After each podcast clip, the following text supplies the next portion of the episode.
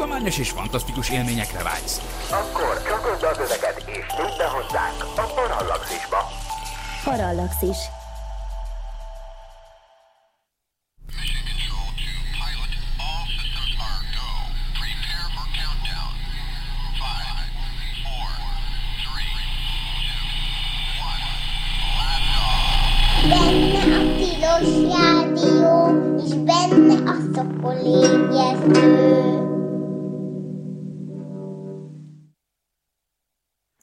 Jó reggelt kívánok, ez itt valóban a Tilos Rádió a 90,3 MHz-es frekvencia modulált sávon, benne pedig a Szokolébresztő élőben a, stúdióból részint. Az én nevem Dr. MZ per X, vagyis Vince Miklós, és mivel ez egy élőadás, ezért adástelefonszám is jár hozzá, és mivel annyira rég volt már betelefonálgatás, mivel hogy három és fél hónapja fel konzervről ment a szokolébresztő, ezért most szakítunk azzal a szokásos gyakorlat csak a legvégén klattyintom fel a felklattyintható gombot, ami beengedi a hívásokat, úgyhogy mondom is, hogy az adás telefonszám az budapesti előhívó szám után a 215 37 73-as, de nem csak én vagyok itt egyedül, hanem virtuálisan a Skype-on, ha minden igaz, itt vannak állandó szakértő barátaink is, vagyis Pál Andris, aki a Messi Budáról jelentkezik be, és Werner Norbi, aki pedig Brnóból van a vonalban. Na most kérdés, hogy tényleg itt vagytok-e, illetve hogy tényleg hallatszotok-e, úgyhogy valami adjatok ki valami hangot magatokból, Léci. Sziasztok! Jó reggelt! Mind a ketten itt vannak. És ha, ti is halljátok, amiket én mondok ezek szerint. Igen, Őrület. igen. na- Mindent hallunk. Mikre képes a modern technológia? Hát ez fantasztikus. Na, szóval, Egyébként igen, pont azon gondolkodom itten, hogy, hogy, hogy bedugok a monitor oldalán lévő USB csatlakozóra egy szoftverrádiót, és elkezdem közben hallgatni saját magunkat, és akkor, hogy visszahallom, akkor az úgy, úgy, úgy jó. hát igen, igen.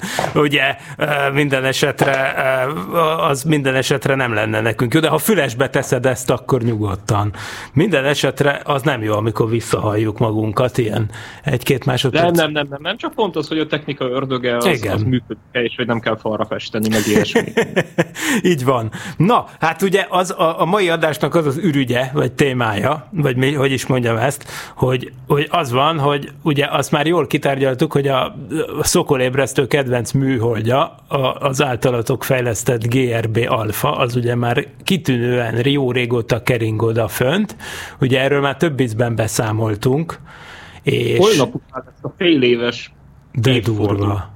Ez az. Nagyon. Fél éve ott kering fönn a picike, akit egyébként már a születése előtt ugye végigkövetünk az adásban, hiszen amikor először került szóba végül is a Camelot Project, aminek valamilyen módon ez is a része, az akkor még, akkor még a Tilos Rádió a Mária utcai stúdióban volt, és akkor Miles vezette a műsor gyakorlatilag, és akkor ott beszélgettünk először erről a dologról, ami hát mit tudom én, két éve volt, vagy valami ilyesmi, vagy mit tudom én, még talán annál is több. az a három is kiszámolja már, igen. Nagyon brutál.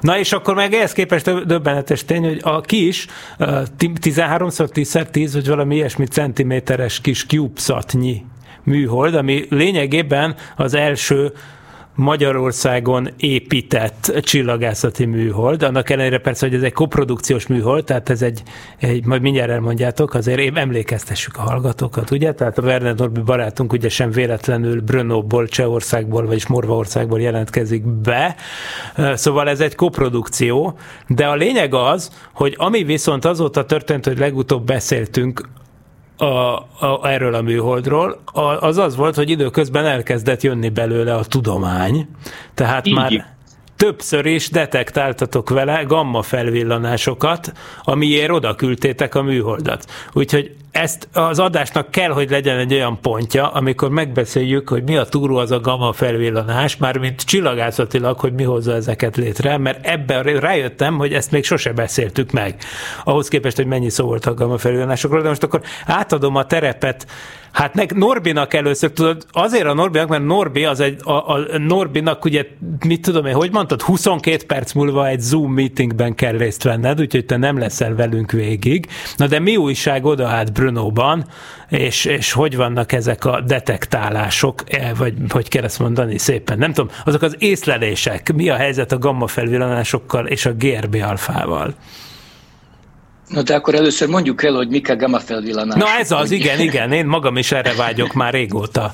Igen, igen, én azon gondolkodtam, hogy lehet, hogy már elmondtuk, csak az annyira régen volt, és még az annyira a korai reggel két órás idősák, hogy lehet, hogy nem emlékszem rá, hogy akkor beszéltünk volna erről, mert az annyira korán van, hogy akkor igen. az ember nem emlékszik, hogy mit csinál. Nekem van egy ilyen rossz szokásom, hogy visszaszoktam hallgatni az archívumból az adásokat, hogy Á, idegesít, idegesítsem saját magamat a, a, az elemzésével a mindenféle szövegeimnek. Á, és, akkor, és akkor tudod konfirmálni azt, hogy valójában még nem mondtuk el? Hát Mert nem, elég, nem, nem elégségesen mondtuk el, hogy mik azok a csillagászati folyamatok, amikből ilyen brutális nagy energiájú sugárzás tud kijönni, hogy majd mindjárt elmondjátok, hogy milyen messziről, azaz milyen régről jöttek ilyen nagy energiájú fotonok, amik pont eltalálták ezt az icipici kis Rubik kockányi bigyót amit oda küldtetek föl.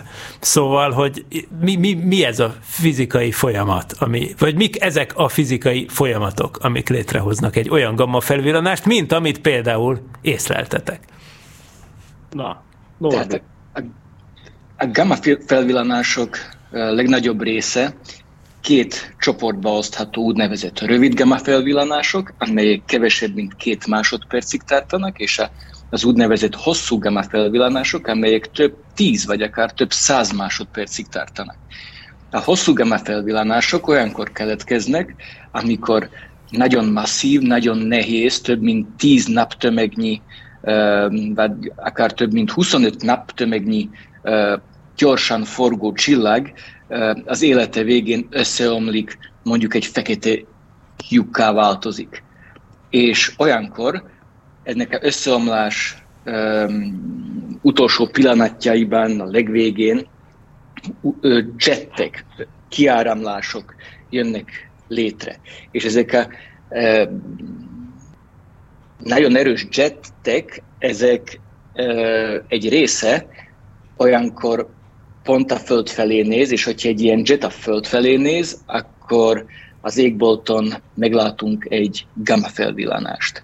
Az úgynevezett rövid gamma felvillanások pedig olyankor keletkeznek, amikor két neutroncsillag összeütközik, összeolvad, és olyankor is ilyen jetek jönnek létre, és hogyha ez a jet a föld felé néz, akkor egy rövid egy másodpercig tartó gamma felvillanást látunk meg az égen. Jó, oké, az jetről értem, hogy az valami irányított nyaláb, ugye? Most az, azt nem értem, hogy igazából, vagy biztos lehet, hogy ez nem is lehet, hogy két percben megbeszélni, de, de miért, miért egy keskeny nyalábban jönnek ki ezek a, ezek a... De ugye, kedves gyerekek, a gamma, foto, a gamma az fény, csak nagyon nagy az energiája. Ugye ezt még ide nem mondtuk el, ugye több szinten kell, kell megbeszélni a dolgokat. Ugye, szóval a gamma, azok, a gamma sugárzás az fotonokat jelent, vagyis hát olyat, mint amit a szemünkkel is látunk, csak sokkal nagyobb energiával rendelkezik, amit már nem látunk a szemünkkel, mert Hát igen. Na, de hogy miért, miért ilyen keskeny sugárnyalábokban, vagy amiket jeteknek hívtok, tehát hogy miért így irányítva hagyják el azt, amikor például összekoccan két neutroncsillag, akkor miért, miért pont nyalábba megy ki, miért nem minden irányba, vagy hogy van ez? Hát ez egy nagyon jó kérdés, és ezt talán ott kezdeném, hogy honnan tudjuk, hogy, hogy nyalában megy ki. A gamma fölvillanásokat már 60, 1967-ben észlelték amerikai katonai műholdak, Na igen, amelyek, ezt mesélted, hogy amiket azért küldtek föl, hogy a szovjet okay. atomkísérleteket igen. lássák. Igen, igen. Na igen. Igen, igen és aztán a 70-es, 80-as években óriási nagy uh, kérdés volt, hogy mik ezek a gamma felvillanások, mert ezek óriási energiát termelnek. És a 90-es években pedig kiderült, hogy, hogy ezek a gamma felvillanások valójában extragalaktikus távolságokból jönnek, tehát távoli galaxisokból. És hogyha megnézzük, hogy mi, milyen, mekkora energia kellene hozzá, hogy, hogy egy, egy ekkora fényes valamit lássunk az égbolton, akkor kiderül, hogy, hogy ilyen, ilyen száz meg ezer szupernóványi energia kellene ahhoz, hogy, hogy, hogy létrejöjjön egy távoli galaxisban egy, egy ilyen gamma felvillanás. Na és e, e, kiderült, hogy, hogy nincsenek ott ekkora energiák, Aha. ezeket tulajdonképpen szupernóvák hozzák létre, csak az az energia nem... Ja, mert a, igen, szupernovánál azt feltételezett, hogy ott minden irányban ugyanolyan intenzitással megy ki, ugye, a cucc, és akkor ezért mondod, hogy ha így lenne, akkor akkora energiája lenne, amire nincsen keret. Ott. De való, valójában ez még a szupernovákra se igaz, ott sem minden irányba egyformán megy ki a cucc, de a gamma felvillanásoknál még inkább nem igaz, ott ilyen vékony nyalábokban megy ki az energia, és hogyha ö, ezt átszámoljuk ezekre a nyalábokra, akkor tulajdonképpen körülbelül akkora energia szabadulott fel, mint egy szupernovánál. Ha. Jó. Oké, ez egy érdekes dolog, tehát akkor így lehetett indirekte kitalálni, hogy a világon nincs akkora energia, hogy ez, ez úgymond izotróp módon, vagyis minden irányba ugyanúgy tágulj, tá, terjedjen, tehát akkor csak is nagyon irányfüggő módon terjedhet. Ez viszont azt is jelenti egyébként, józan paraszti észsel, hogy baromi ritka a dolog, mert ugye mennyi az esélye már, hogy pont felénk nézzem egy nyaláb. Most könnyed, könnyedén átsiklok a fölött, de nem hogy... Ritka. Aha nem ritka, mert naponta ilyen két gamma felvillanás történik meg átlagosan az égbolton, mert nagy a világegyetem, és ezeket a világegyetem határáig látni. Úgyhogy a látható világegyetem határáról is tudunk észlelni gamma felvillanást. Jó, igen, mert hiszen mivel vonal mentén terjed, ezért viszont az sem igaz rá, hogy, hogy például ha kétszer messzebb van, akkor négyszer halványabb, ugye, mint, tehát hogy például ez nem igaz, mert hogyha egy, egy, egy, egy tényleg egy, egy fonal mentén küldi az összes fényt, úgymond, vagy hát gamma fotont, ugye, akkor ez azt jelenti, hogy lényegében, ha baromi messze van, akkor is meglepően jól észlelhető kell, hogy legyen, hogyha éppen olyan szerencsénk van, hogy felénk áll a nyaláb, ugye? Ez... Igen. Hát itt inkább arról van szó, hogy nagyon-nagyon fényesek Igen. ezek a gamma felvillanások, és mivel hogy ennyire fényesek, még egy CubeSat-tal is, egy 10 cm-es műholddal is észlelni lehet őket. Na és hányat láttatok belőle? Ez a nagy kérdés. Mert én kettőről tudok, de, de fél, ugye fél év, ezt mondtátok, hogy hármat. már hármat, Na. És, és fokozódik a dolog. Az első gamma felvillanásnak csak úgymond a farkát kaptuk el, a, a, a fénygörbé B-nek csak, a, csak, a, csak a farkát, úgyhogy nem láttuk azt, amikor a legfényesebb volt, viszont megláttuk, ahogy, ahogy gyengül a fényessége. A másik gamma felvillanás, az pedig 15 nappal később ér, tehát az elsőt augusztus 7-én észleltük, a másodikat augusztus 22-én, és képzeld el, ez a gamma felvillanás fotonjai 10 milliárd éven keresztül utaztak a világegyetembe, amíg végül a mi kis detektorunkba estek bele. Őrület. Úgyhogy, úgyhogy óriási nagy távolságból jöttek, és az utolsó gamma felvillanás pedig egy rövid, két neutron csillag összeolvadásából származik, és ezt szeptember 9-én. De hogy a túróban van az, hogy öt hónapig ott kering a műhold, és nincs semmi, és akkor egy hónapon belül van három? Igazából ez, ez, ez azért van, mert, mert megváltoztatnak a megfigyelési uh, technikát Aha, aha. Igen, mi, is, mi is tanuljuk itt, hogy hogyan kell ezeket az eszközöket kezelni.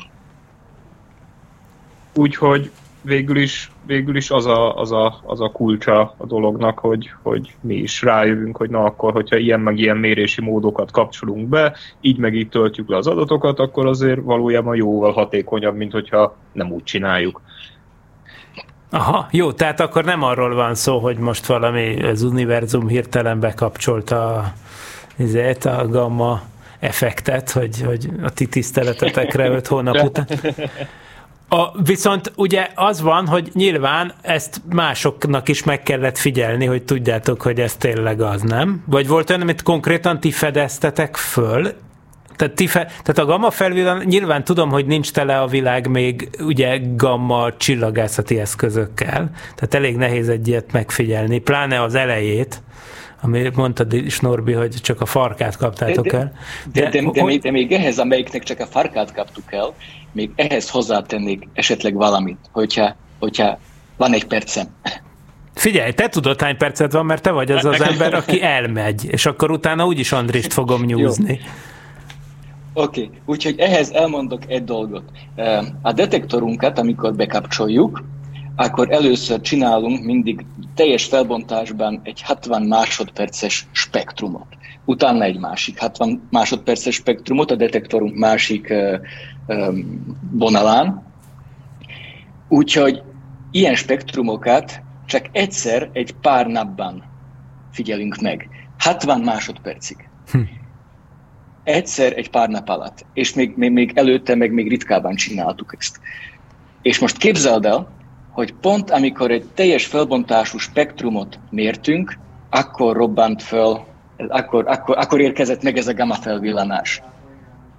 Hm. És utána, ahogy megmértük a spektrumot, akkor kezdtük figyelni az úgynevezett fénygörbét, úgyhogy négy másodperces felbontással kezdtük figyelni az égboltot, és akkor fogtuk meg a farkát a gamma felvillanásnak, viszont a gamma felvillanás legfényesebb részéből egy teljes felbontású spektrumunk van. Ó. Ez már mekkora szerencse. Aha, hát igen, ez mondjuk tényleg. Ez viszont tényleg, tényleg nagy szerencse. És akkor, e, de egyébként meg ti voltatok az elsők, akik azt a felvillanást észlelték? Mert, uh, Velünk együtt észlelték más műholdak is ezt aha, a felvillanást. Aha. És akkor így ki, abból már akkor lehet tudni ezek szerint, mert nyilván ha csak ti észleltétek volna, azért kérdem, akkor nem lehetne tudni, hogy ez honnan jött. Vagyis... A, a másodikat tudjuk, hogy honnan jött, Aha. talán a harmadikat is, az elsőben nem vagyok biztos, hogy tudjuk, hogy honnan jött. Uh-huh. Tehát, hogy Ö, igen, most egyébként a, tá, a távolságát, meg hogy pont, hogy van belőle, tehát, hogy azt akartam még megkérdezni, na, álnaív módon, hogy azt mondtad például ezt a 10 milliárd fény, fényévest, hogy 10 milliárd ö, éven keresztül volt úton a kis gamma foton, amíg eltrafált a, a csodaszép kis or- origamiba csomagolt detektort a kis műholdon. Szóval az van, hogy honnan tudjátok, hogy az 10 milliárd éve indult el. Tehát én azt gondolnám pont, hogy ahhoz ugye spektrum Hops, ez egy Igen. telefon? Várjál. Aha, figyeljetek, jön egy telefon, ezt én föl fogom venni. Ha, halljuk, nagyon jó. Halló? Jó reggelt! Csak hallgatom az adást egy ide, és az iránt érdeklődnék, hogy ezek gondolom ilyen mérőműszerekkel, vagy ilyen távcsövekkel való megfigyelések, ezek a, tehát ezek a fényjelenségek, tehát hogy nem szabad szemmel, vagy ezeket szabad szemmel is esetleg lehet nyomon követni? De ezek még a légkörbe se jutnak be, ugye, mert ez a, ez a gamma sugárzás, ez olyan, mint a fény, de nem a látható fény, hanem nagy energiai sugárzás, úgyhogy ezt nem, úgyhogy pont ezért, ugye, amit a, az urak itt készítettek, az egy icipici kis műhold, amin van egy érzékelő, ami odafönt detektálja, amikor becsapódik. Tehát igazából nem is még távcsőnek se nagyon nevezném, hanem igazából olyan, mint egy fénydetektor, csak ugye nem fénydetektál, hanem ez, ezt... ez, ez esetleg a fényszmog miatt van? Tehát, hogy, hogy a világűrből ez, ez jobban látható esetleg? Vagy a, nem, miért... hát majd akkor átadom itt a tanultabb fizikus kollégáknak a szót. Nem, csak az, az, az, az, de... az, azért kérdezem, mert hogy, hogy tehát akkor, hogy, ha az ember mondjuk esetleg valamilyen nagy szerencse, vagy nem tudom, bármilyen véletlen folyamán esetleg lát valami fényjelen, de nem ilyen nagy fényjelenséget, hanem mondjuk olyat, mint hogyha így a csillagos égbolton, egy éjszaka mondjuk egy, valahol nagyon-nagyon messze egy ilyen kis vakufény így felvillan egy pillanat, de, de úgy, hogy mm. nagyon messze, nagyon apró. Most akkor az lehet valami hasonló, vagy az csak valami, mit tudom, űrszemét fölrobban, neki ment egy műhold valaminek, vagy akármi. Tehát csak mert hogy én láttam ilyet. Igen, én is láttam amúgy kétszer, Igen. És, és, senki nem fog tudni erre válaszolni, hogy ez mi volt nyilván. Az, azt megkérdezhetem, hogy ez hanyas években volt, amikor láttad? Az egyik az 2012-ben volt, hajnali 6 órakor Aha. Hollandiában, egy eléggé gyönyörű, tiszta, smogmentes, Aha. fénymentes kora reggel a, a másik pedig szerintem az egy ilyen két évvel ezelőtt lehetett, és két az évvel is ezelőtt. Éjszak, éjszakon. Láttam. Na egyébként én is láttam a floridai égen egy ilyet néhány hete, és egyébként a régebben, amik ilyen így néztek ki, ami kb. stimmel a leíráshoz, amit adtál, az az Iridium nevű kommunikációs műholdaknak a napelemein visszatükröződő fény volt, az Aha. pont így nézett ki. De jó, oké, oké, oké, akkor és ezeket megnyugodtam, hogy ezeket nem egy magnetárt hogy... láttam kora reggel így a hát, kávéval. Nem lehet ám kizárni, ugye? Nyilván az ember nem a gammában lát, mert az tényleg nem jön át a légkörön, és nem az elektroszmog miatt, hanem egyszerűen azért, mert, mert atomokból, meg molekulákból van a levegő, tehát, hogy, tehát, hogy, hogy ez nem, az, nem mi vagyunk itt most ebben a rosszak, hanem nagyon jó, hogy a gamma nem jön ide le. Oké, persze, persze, világos, világos, én is jobban, most megnyugodtam egy a kicsit. szöveteinket.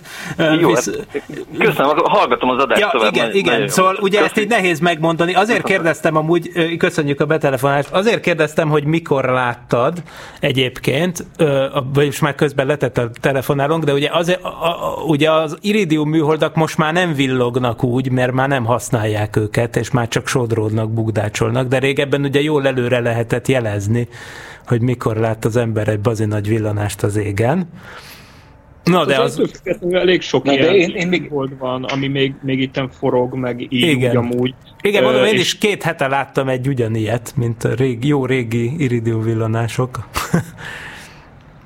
Na, ez érdekes. Én még ehhez hát, hát, hát, tenném hozzá, hogy, hogy nem kizárt, hogy az ember véletlenül uh, optikai fényben, saját szemmel és meglát egy gamma felvillanást. Mert amikor ezek a jettek ezek beleütköznek a környező anyagban, akkor keletkezik az úgynevezett afterglow, ami magyarul utófény, vagy... Uh-huh. Uh-huh. Igen, igen, igen, igen. Én elhiszem, mert jól és, hangzik. És, és, és ez pont optikaiban is fényes tud lenni, és uh, voltak olyan utófény megfigyelések, amelyek fényesebbek voltak, mint a leghalványabb csillag, amit az ember szabad szemmel láthat, úgyhogy, úgyhogy ezeket még még, hm. még, még szabad szemmel is láthatná az ember. Ez nagyon durva. Jó, én valami ilyen olcsó, olcsó dumával akartam jönni, hogy hát szupernovát elvileg lehet látni szabad szemmel, és akkor ugye van gamma is. Meg, meg jön egy adag, mit tudom én, látható fény is, hogyha éppen olyan dolog történik. Tehát, hogy nyilván amikor egy ilyen jelenség történik, ha közel történne, biztos, hogy ez túl egészséges lenne, de hogyha olyan közel történne a naprendszerhez, akkor azt lehetne látni, és nem csak a gammából jönne akkor fény. Ezt autófényt még egy távoli galaxisból is lehet Ja, az utófény, igen, azt értem, igen, igen. Hát, őrület. Na, hát igen, persze ezt nem tudjuk meg, hogy 2012-ben azon a bizonyos hajnalon mi lehetett de sok minden lehetett, de úgy elsőre azért az ember nem erre tippelne.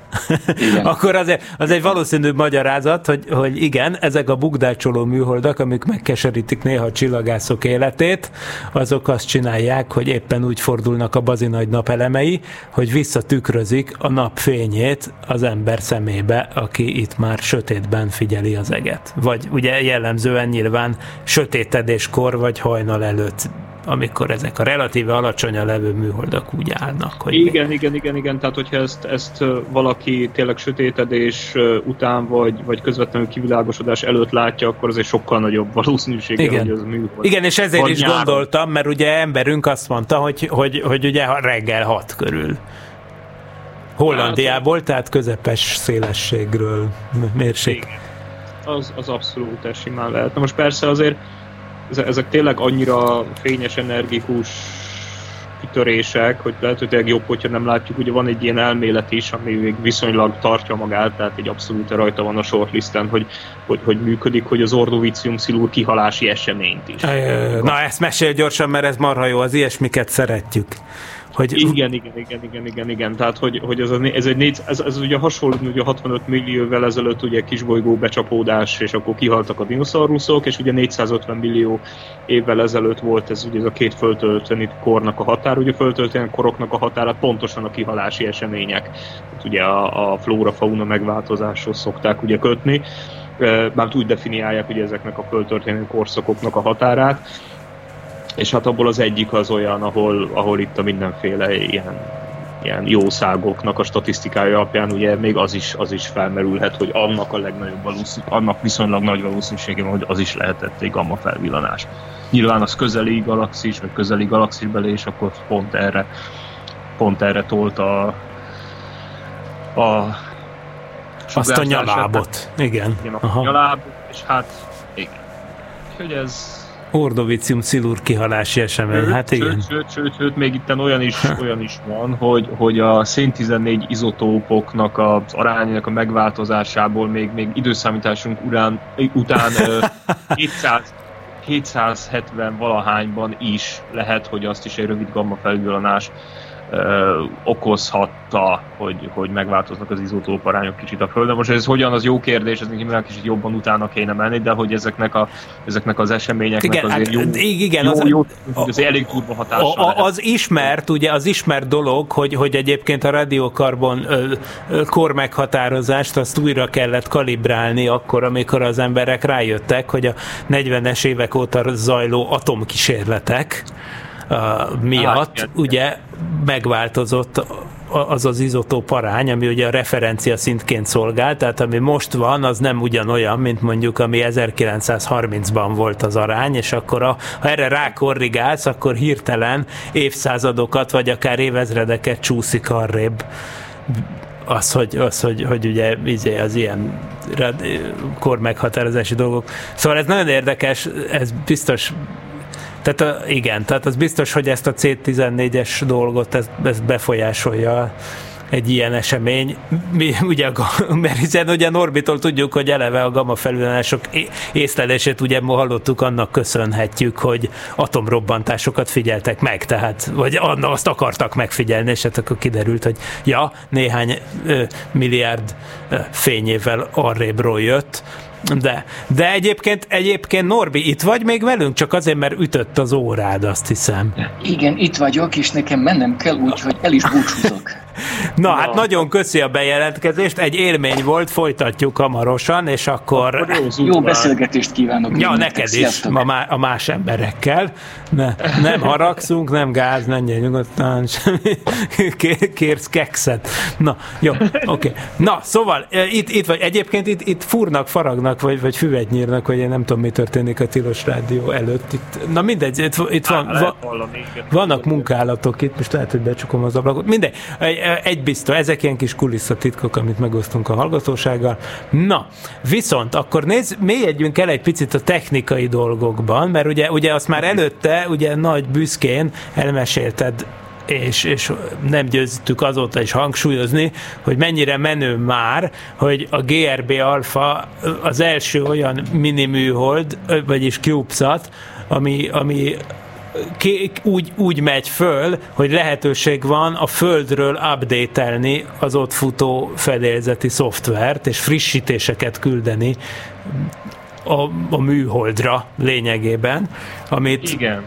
És akkor ezt akartam kérdezni, ez lehet, hogy egy ilyen izé, kínos kérdés, vagy nem tudom, hogy, hogy ez, hogy ez hogyan zajlik, meg hol tart, mert azt tudom, hogy fél éve fönt van a műhold, de hogy itt folyamatosan nem, nem, nem, vagy annyira ez... nem, nem dur, durva, bár mondjuk azért elég gyakran kérdezik meg a, tőlem a többiek, hogy na, na, na, mikor lesz a következő, mert ugye ez, hogy, az, hogy ennyi ideig tartott ez a, ez a bevezető fázis van, még itt tanulgattuk a detektornak, meg ugye egyáltalán a műholdnak a hatékony üzemeltetését, az, az, az többek között ugye ezért is van, mert hogy hát a szoftveren még azért kéne reszelni egy picit.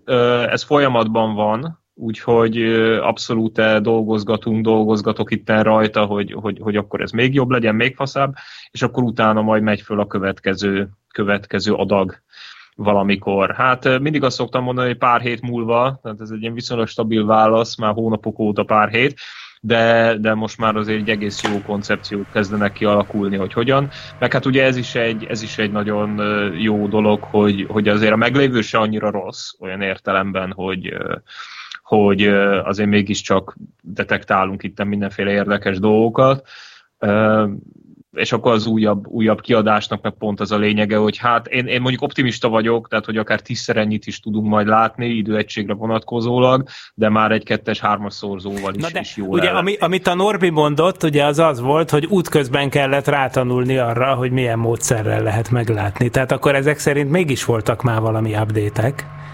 Persze, persze, Tehát, persze, hát igen. az egész, mert, mert ugye az egésznek a fejlesztési ciklusa az, az egészen meglepően rövid idő volt. Tehát uh-huh. így, így tavaly ilyenkor, ugye még, még szinte azt lehet mondani, hogy sehol nem volt, voltunk, de ez, ez persze erős túlzás de, de gyakorlatilag ugye a rövid integrációs idők, meg a, meg a gyors start lehetőségeknek ugye van egy ilyen hátulütője, hogy hát az ember éppen hogy csak össze tudja rakni a detektort, meg ugye az egész rendszert, elektronikát, mindent, és akkor gyakorlatilag arra volt csak időnk, hogy, hogy kiteszteljük, hogy persze elektronikusan minden működik, minden periféria, minden kommunikáció, minden, minden a rendszer az teljesen jó, rendben van, Persze ez nyilván azt jelenti, hogy kalibrációs spektrumokat, kalibrációs méréseket, egyszerűbb mérési üzemmódokat már tudott, tehát ez, ez, ez nyilván azért ugye ezzel is egyenértékű, hál' Istennek, de úgy ment föl, hogy hát igen, ezen még az úgy dolgozni kell, hogy hatékonyabb legyen. Aztán már rögtön az első pár héten, az első egy hónapon belül kapott azért három frissítést is a jószág, úgyhogy kiderült az is, hogy valójában az egész ez működik, mármint hogy maga a, a, a szoftver frissítésnek ez a lehetősége ö, teljesen jó. Volt úgy, hogy hiszem a harmadik frissítés az úgy ment fel, hogy á, még egy-két apró dolgot gyorsan át kéne írni, ez tényleg a forráskódban három sor. Á, nem baj, küldjük föl, jó lesz az. És akkor, és akkor az végül is tényleg egy átmenet alatt, tehát amíg a műhold áthúz így a fejünk fölött, az, az egy olyan tipikusan 8-10-10 pár perc. És mi, milyen gyakran van ilyen lehetőség amúgy? Tehát, hogy hát milyen gyakran van, adódik ilyen 8-10 perces ablak? Ne, de úgy is kérdezhetném, hogy, hogy hány, hány vevőállomás van, ami, ami veszi a cuccot? Ah, hát ez nagyon-nagyon jó kérdés, és pont ezért is vagyok optimista. Ez egy picit ugye messzire vezet, vagy nem messzire vezet, ez egy kicsit így más téma, de akkor, akkor nézzük meg ezeket így, így sorrendben. Tehát, ugye az van, hogy ugye a műhold pálya az kb. merőleges a Föld egyenlítőjére, sőt, egy kicsit még túl is van döntve, de, de ugye első közelítésben tekinthetjük úgy, hogy majdnem merőleges. Azt jelenti, hogy van valamikor egy ilyen átmenet, meg pont fél nappal később, ugye csak akkor a másik irányba, ugye egyik esetben ugye délről jön északra a műhold, ugye pont egyébként így a délelőtti órákban vannak ezek. Ugye először megjelenik ugye a keleti horizonton, ott, ott is szintén kb. délkelet, mi ez, délkeletről megy, és úgy északkeleten eltűnik akkor utána pár, hát pár, hát exaktú másfél óra múlva, egy óra 36 perc múlva jön megint, akkor megint jön délről, északról, akkor mondjuk kb. el tud húzni a fejünk fölött, és akkor, hát akkor lehet, hogy a következő másfél óra múlva lévő átmenetet már pont nem látjuk, de hogyha még látjuk, akkor éppen, hogy ugye dél-nyugatról följön, és akkor észak-nyugaton lemegy. De az is lehet, hogy ilyenkor már csak pár fok magassággal jön föl. És akkor utána fél nap szünet, és utána ugyanezt megismétli az esti, késő esti órákban, csak akkor ugye északról jön dél felé látszólag. Mert ugye akkor a pályának a másik oldalán van, a pálya az nagyjából ugyanúgy áll, és csak a föld ugye kifordul alóla.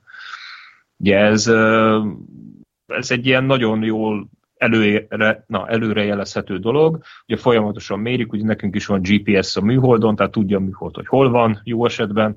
A radarokkal is követik, tehát a NORAD-nak a katalógusait is szoktuk használni, ugye egyértelműen beazonosítható jószágokról van itt szó, és akkor ezeket szépen gyakorlatilag másodperc pontosságra el lehet jele, előre, előre lehet jelezni, hogy mikor melyik jószág, konkrétan például milyen kis, ugye hol van, honnan jön, hova megy. Tehát az ugye az egyik dolog, és akkor lehet tervezni. Tehát úgy általában azt úgy szoktunk számolni, hogy minden nap van két darab ilyen jó átmenet, amikor olyan kellemesen magasan megy a műhold, és akkor van három-négy olyan, ami azért egy kicsit úgy rosszabb, amikor tényleg csak ilyen 5-10 fokra jön föl, akkor az a kommunikáció nem feltétlenül a leghatékonyabb, bár egyébként ott is meglepően jó meglepően jó vételeket szoktak, vagy szoktunk venni.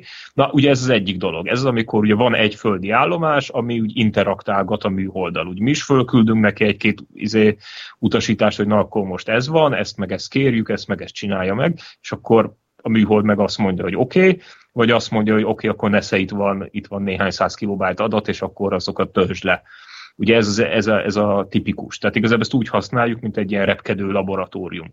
Tehát a műhold az magától csak ilyen jelzőfényeket küld, ilyen beaconöket magyarul, aminek ugye az a lényeg, hogy oké, okay, köszi, életben vagyok, izé, ennyi a hőmérséklet, és, és minden rendszer működik, tehát körülbelül egy ilyen egyébként amatőr, rádióamatőrök által is dekódolható, egyszerűen dekódolható üzenetek formájában. Tehát ugye ez az egyik. Ugye ez, a, ez amikor azt mondjuk, hogy hát van egy dedikált antennaerdőnk, egy földi állomásunk így valahol, és akkor használjuk. Na de, és akkor ugye itt kezd izgalmassá válni a dolog, hogy hát van, ugye említettem ezt a rádióamatőr dolgot, ami azt jelenti, hogy hát bárki, akinek ugye ezzel a, ezeken a frekvenciákon, az ismert kommunikációs módokon tudja venni, az ugye tudja ugye a műholdunkat műholdunkról letöltött adatokat ugye venni, és be tudja csatornázni hozzánk. És akkor így kezdtünk el, hát elsősorban a BMS-ekkel, ugye a SMOG csapattal is együttműködni, hogy ők is veszik ugye a mi műholdunkat, letárolják az adatokat, átküldik nekünk, és akkor azt is tudjuk növelni a letöltési hatékonyságot, úgyhogy ezúton is köszi szépen még egyszer ott mindenkinek.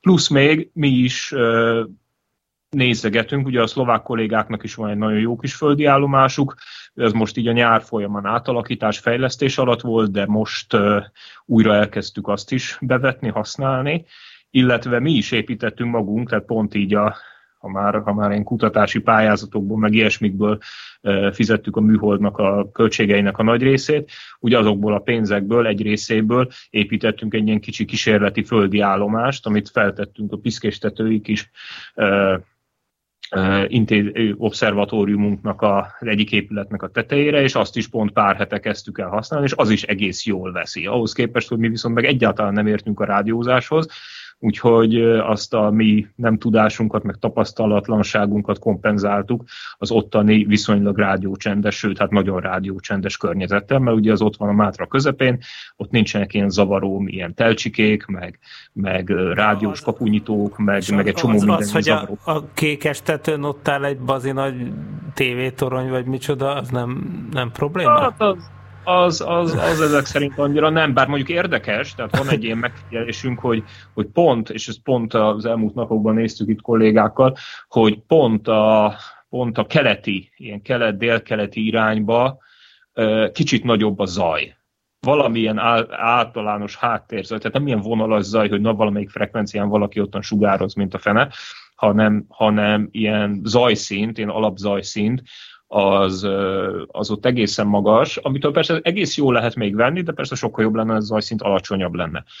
És mivel ez irányfüggő, ezért feltétlenül nem saját magunkból jön a zaj. Most uh-huh. saját magunkból azt jelenti, hogy ezt az antennát ugye forgatni kell, a forgatáshoz motorok kellenek, a motor az árammal működik, ami árammal működik, az meg rádiózaj csinál.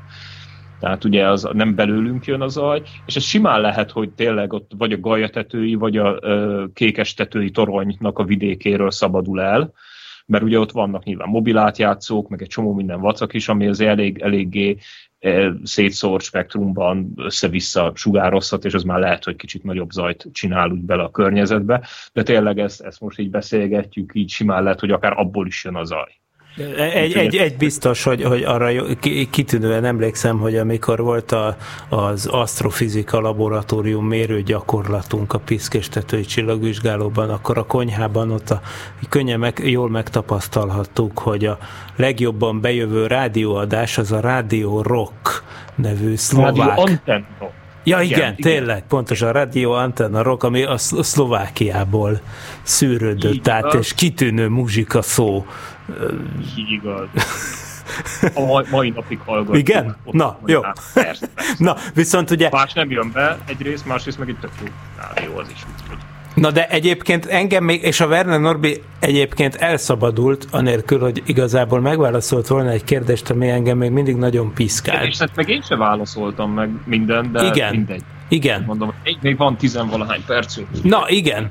Ráérünk. Szóval e, ilyen két dolog motoszkál. Az egyik ez a frissítéses dolog, de nem akarom belét folytani ezt a dolgot, tehát csak még az, csak szerintem ez ide tartozik, hogy hogy oké, okay, hogy, hogy vannak ezek a, a 6-8 perces izék, intervallumok, mondjuk. Na most annyi, de, de azt nem tudom, hogy milyen sávszélességgel lehet feltolni a dolgokat, tehát hogy például amit, amit ti fölküldtök, mert azt valamennyire még értem is, hogy, hogy, hogy ami lejön, az, hogy az, az mennyi, de, de ami, ami fölmegy, tehát amikor ti egy frissítést fölküldtök, tehát akkor mit tudom én, hány bitet tudtok föl, föl, fölküldeni a műholdra, meg mennyire kell ismételgetni, hogy én azt hinném, hogy nyilván vannak hibák ilyenkor mindig, és ezért újra és újra fel kell küldeni a jelsort.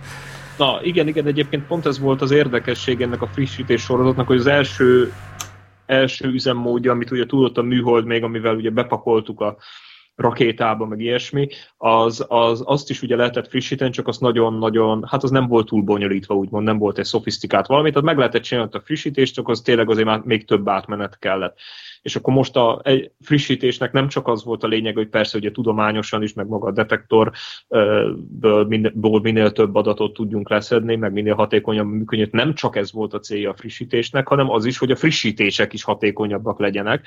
Úgyhogy azért mondom, hogy a, a legutolsó frissítésen, meg tényleg úgy, hogy jött a műhold, itt egy, egy parancsot az ember elindít, az így föltölt valamit, utána leellenőrzi, hogy mennyi, mennyi ment föl, mennyi sikerült, ami hiányzik, az feltölt, és akkor így tényleg egy ilyen 8-10 perc alatt föl tudott menni a teljes valami, és akkor következő átmenetnél élesítettük egyébként az új szoftvert, mert azért nem teljesen, azért tehát nem annyira nem kapkod az ember, hogy akkor jaj, úristen, van 8 percünk, és az alatt mindent meg kell csinálni. Szépen fölmászik, egyébként úgy egy ilyen átmeneti adattároló területre megy ilyenkor a egyébként még betömörített szoftver, és a következő átmenetben akkor csak leellenőrizzük, minden fönn van, oké, okay, kitömörítjük, oké, okay, a kitömörített adat is stimmel, oké, okay, és akkor utána élesítjük és akkor utána újraindítjuk a detektort, és hogyha elkezd életjeleket adni, akkor oké. Okay.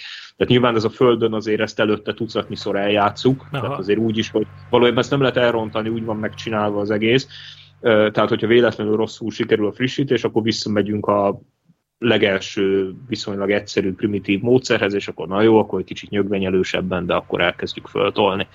Na de e- ez csodálatos, mert a hétköznapi életben ugye ez egy gyakra, gyakori idegesítő effektus, amit mindannyian ismerünk, hogy az ember megpróbál valamit letölteni az internetről, ugye, de mondjuk valami miatt elmegy a wifi, vagy mit tudom én micsoda, és a, akkor félbeszakad a letöltés, és akkor az esetek mint egy felében szerintem úgy általában az van, hogy még ha vissza is jön a wifi, wifi nem tudja ugyanonnan folytatni a letöltést, hanem gyakorlatilag újra kell kezdeni a dolgokat. Hát, mert igen, izé. igen, igen, Itt ez, ennyire azért nem, itt nem, ez gyönyörűen gál. megy. Igen, ezt igazából úgy ö, lehet megfogalmazni, hogy ugye kétfajta ilyen kommunikációs módozat lehet, hogyha így, így nagyon nyögvenye, vagy nem nyögvenyelősen, nagyon-nagyon pongyolán fogalmazunk.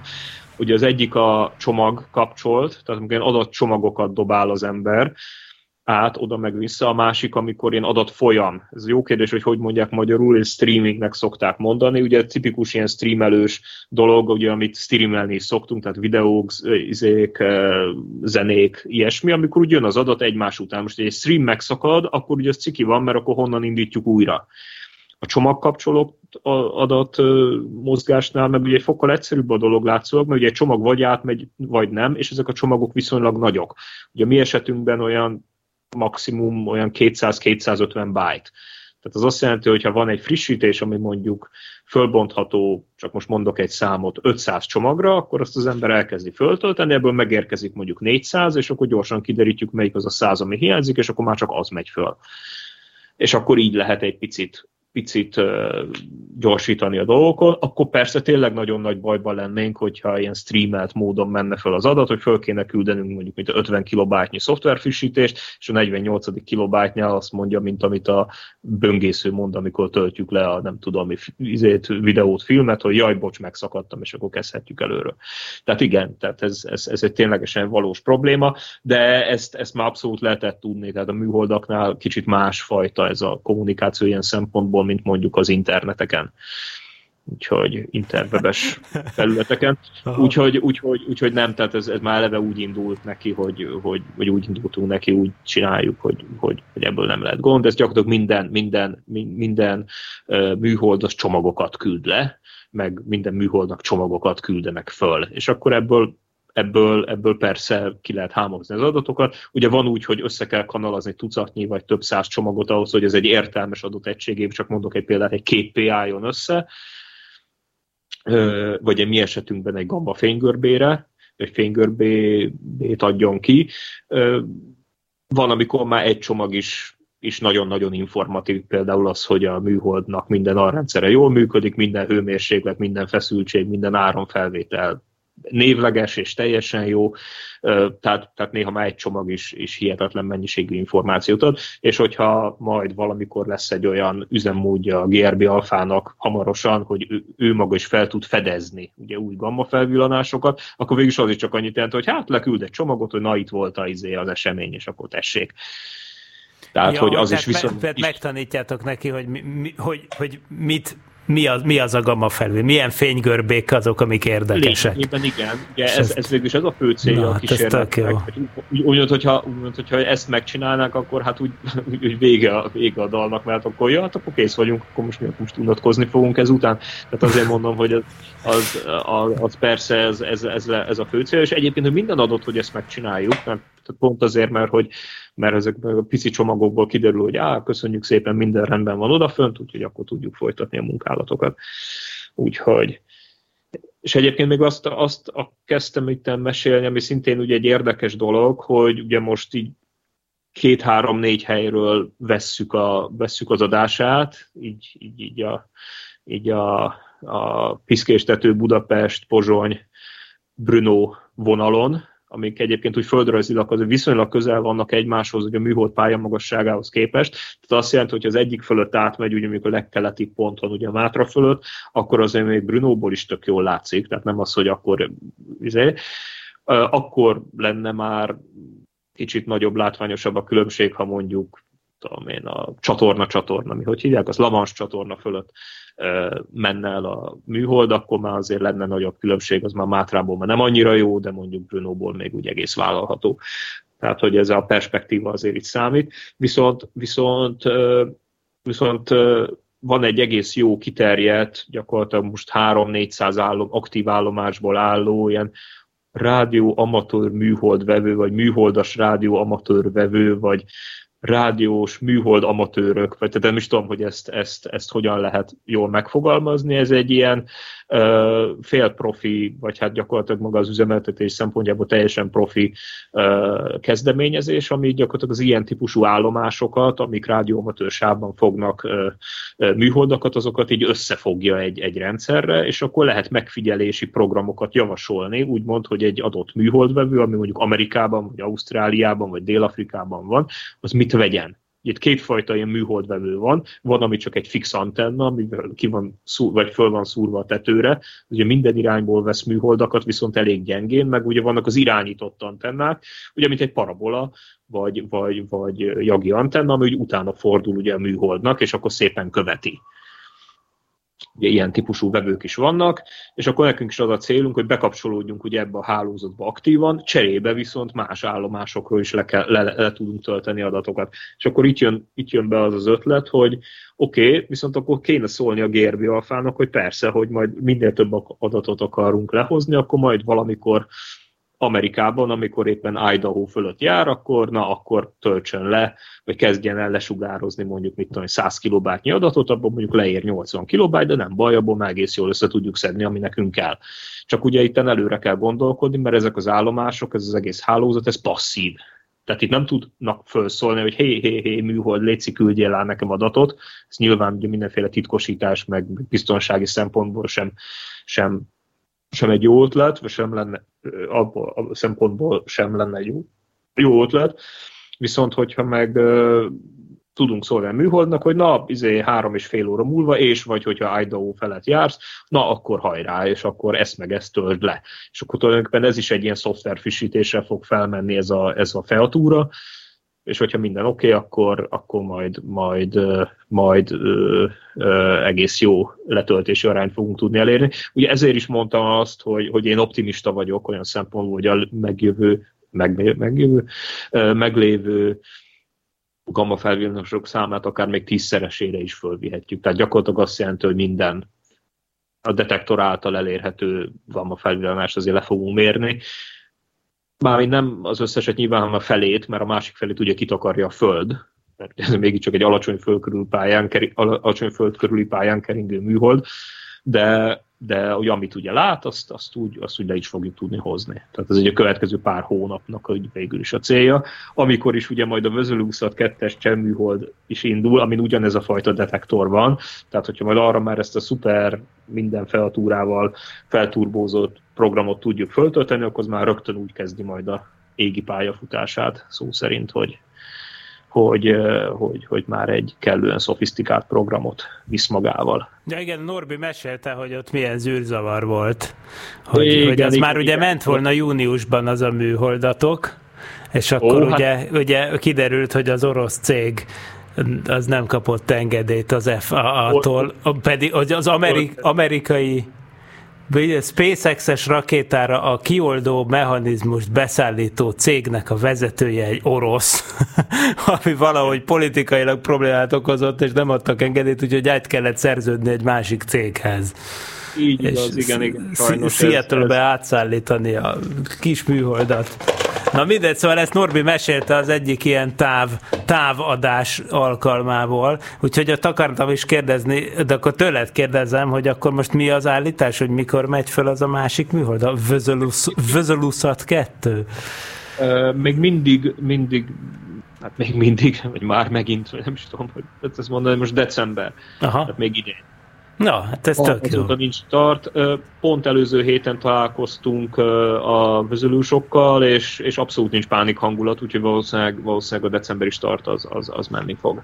Ja. Na, hát ez, ez, ez, ez remek. Na, és még azt akartam megkérdezni, ez volt a másik, ami így maradt, amikor ugye Norbi elhintette ezt, hogy azt lehet tudni, hogy az egyik gamma felvillanás, azt hiszem a második, az 10 milliárd fényévvel ezelőtt tehát 10, de 10 milliárd fényévnyire igen, igen, igen, igen. Volt. Igen. Na, és akkor ez, ez a kérdés, hogy hogy ezt az ember honnan tudja. Én úgy gondolom, hogy onnan, hogy magából azt ti nem tudjátok megmérni semmilyen módon direkte, hogy az milyen messze van, vagyis nem is tudtok rá következtetni se, csak, csak, a, csak amikor beazonosítják, hogy honnan jött, akkor ki lehet kiokoskodni, hogy az a galaxisnak mennyi a vörös eltolódása. És, de, de ezt én jól gondolom? Tehát, hogy vagy igen, igen, tudtok igen. valami ilyet, mert, mert a Norbi spektrumot is emlegetett, és akkor elkezdtem gondolkozni, hogy hát ha tudtok abból is. Igen, igen ez, ez, ez egy jó gondolat lenne, csak ugye minden gamma felvillanás különböző, ezért ugye a gamma spektrumból lehet asztrofizikát csinálni, de nem távolságmérést. Ja, aha. Hát ez, ez, ez nem egy rossz gondolat, sőt, igazából az is lehet, hogyha az összes gamma felvillanásnak az összes gamma spektruma nagyon jó felbontással és viszonylag homogén módon meg lenne, ami mm-hmm. egyébként lehet, hogy, lehet, hogy azért a közeljövőben majd előállnak ilyen adatbázisok, meg ilyesmi, akkor majd lehet, hogy már a gamma spektrumban is lehet majd valamit mondani. Ez ugye jobban kell érteni a fizikáját az egész folyamatnak, ami nyilván folyamatban van, tehát azért is ennyire érdekes ez az egész. Ez nem azért, mert olyan jól ismerjük, és ezért érdekes, hanem azért, mert azért érdekes, mert nem ismerjük. Úgyhogy nyilván ezek az adatok is, amit mi mérünk, azok előbb-utóbb egész, egész jó alapot fognak szolgálni az ilyen típusú méréseknek, és hát ugye amit, amit ugye mondtam, hogy ez ugye azért is fontos ezeket megismerni, mert ki tudja, hogy a Földre milyen hatással van, hogyha ezek itt viszonylag közelben pukkannak ki, vagy, vagy, vagy olvadnak össze ezek a neutroncsillagok. Szóval azért, azért, azért ez is egy, egy fontos dolog. De nem, nem, nem, tehát ott tényleg az volt, hogy más hullámhosszakon is utána ész, észlelték, abból lehetett klasszikus módszerekkel vörös eltolódást mérni, és akkor megvan az egyenlő 1,7 és vörös eltolódás, tehát 2,7-es faktorral minden hullámhossz az ugye hosszabb, ami azt jelenti, hogy abból ki lehet számolni a sebességet, abból meg a távolságot, és akkor így jönnek ki az ilyen, ilyen, ilyen sok, sok, sok milliárd, tíz milliárdos távolságok. Tehát ez egy picit más, picit más, nem közvetlenül gammából jön, de hát nyilván a gamma felvillanásnak a mérése indította be úgymond a folyamatot, hogy na, akkor ott érdekes, és akkor nézzük meg. Na, hát ez, ez marha érdekes ez az egész dolog. Na hát viszont, viszont hát nagyon rohamosan közeledik itten az adásidőnek a vége. Azt vettem Igen. észre. Igen, igen, szóval... igen, én is közben az órát. Ez az egy. Ez szóval ez még egy azt nagyon gyorsan, még azt ne, ne kanyhaljuk el még azt az utolsó két percre azt a kérdést, hogy mik a tervek. Azt emlegetted, hogy Vezuluszat, oké, okay, persze, ez rendben, de hogy, de hogy mi a jövő, milyen műholdak lesznek, tőletek, milyen pályázatokat terveztek beadni, vagy van-e egyáltalán ilyesmi most napi renden? Most, most, hogyha úgy vesszük, ez a eddigi három három felvillanással fölturbózva, meg hát az összes lehetőséggel, amit elő, eléggé előttünk áll, vagy mi szóval el, előttünk áll így a következő időszakban, azért, azért már egyre biztosabbak lehetünk, hogyha lesz jó pályázati lehetőség, helyi szinten, EU-s szinten, bármilyen szinten, akkor ez már jó referencia alapot adhat ahhoz, hogy na akkor egy ilyen kamelotszerű kis, kis egy kis, kis rendszert is, is meg tudnánk építeni. Nyilván ez itt már jóval nagyobb pénzekről van szó, meg kell próbálni. Tehát ez folyamatban. Most az EU-tól is mostanában jönnek ki az újabb felhívások, most indult be a következő keretprogram, és gyakorlatilag hétről hétre találunk mindenféle érdekes pályázatokat, ami nem feltétlenül ezt, ezt, a, ezt a science case-t, vagy hogy mondják ezt szépen magyarul, nem ezt a use case, nem ezt a felhasználási módot ö, ö, módra vannak kitalálva pont, ami nekünk kell, de aztán ki tudja, hát ha jövő héten, vagy két hét múlva kijön valami olyan felhívás, pályázati felhívás, hogy na hú, hát ezt, ezt, ezt mintha pont nekünk találnák volna ki, és akkor hajrá. De, de pont az a jó ebben, hogy ezek a pont az elmúlt hónapok eredményei azért azt mutatják, hogy most már, most már, most már jó alappal be tudnánk hozni a pályázatot, aztán pedig ki tudja, hát ugye ezek, ez a verseny, tehát hogy valakinek még jobb ötlete van, az, az, az persze lehet, hogy előnt fog élvezni, aztán majd kiderül. Úgyhogy, hát ez jól úgyhogy a terv az ez. De mondom itt most, amire, amire fókuszálunk, legalábbis én így személy szerint, az tényleg pont ezeknek a, ezeknek a adatgyűjtési módozatoknak a fel, fejlesztése azzal, hogy mondjuk, hát, hát nem is egy tízes faktorral, de azért, de azért egy jó, jó néhányszoros faktorral feljebb tudjunk menni. Gamma felvillanás per időegység, vagy milyen darab per, darab per nap, vagy tudom milyen időegységet Nagyon, nagyon biztató a trend, hiszen 5 hónapig semmi sem volt észlelhető, és az most elmúlt egy hónapban már rögtön három, szóval ha... Ez... Nem, nem mondta, de ez egy ilyen nagyon érdekes dolog, azt sokat beszélgettük itt magunk között, hogy azért volt pár jó, jó pár gyanús jel, ami simán lehet, hogy gamma felvillanás volt, csak akkor pont nem, pont nem tudta másik műhold ö, megerősíteni ezt a mérést, ami lehet, hogy egyébként pont a Föld túloldalán volt, és azért nem láttam. Tehát azért nagyon benne van a levegőben, hogy, hogy, hogy olyat is láttunk a vízét, csak hát így, hogy más nem tudta megerősíteni, azért így egy fokkal nehezebb belátni, de maga a jelalak, maga minden a lefutása, idő, amplitúdó, minden, minden izé, az azt mondja, hogy akár igaz is lehet. lehet no, hát mi pedig adiabatikus hirtelenséggel befejezzük a műsort, hiszen 40 5 másodperccel múlt 10 óra, úgyhogy köszönöm szépen a figyelmet mindenkinek, Páradésnak és Vennerobinak állandó szakértőinek a részvételt, és két hét múlva újra lesz szokorébresztő, addig is mindenki érezze jól magát, jó napot, jó hetet, stb. Sziasztok! Sziasztok!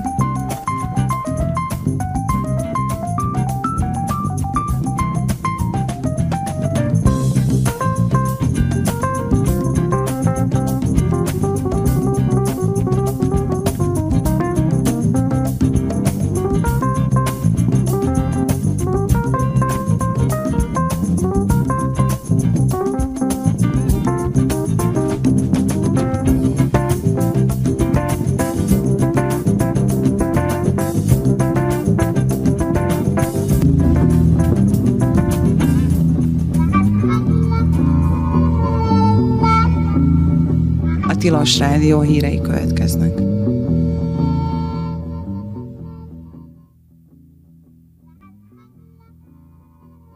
Keresük együtt a parlagfű olajos bogarat, kéri a Nébi.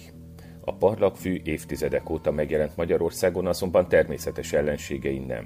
A világon sok kutatás folyt már, és jelenleg is sokakat foglalkoztat a parlagfű elleni biológiai védekezés témaköre. A tudományos eredmények alapján a legígéretesebbnek egy bogár, a parlagfű olaj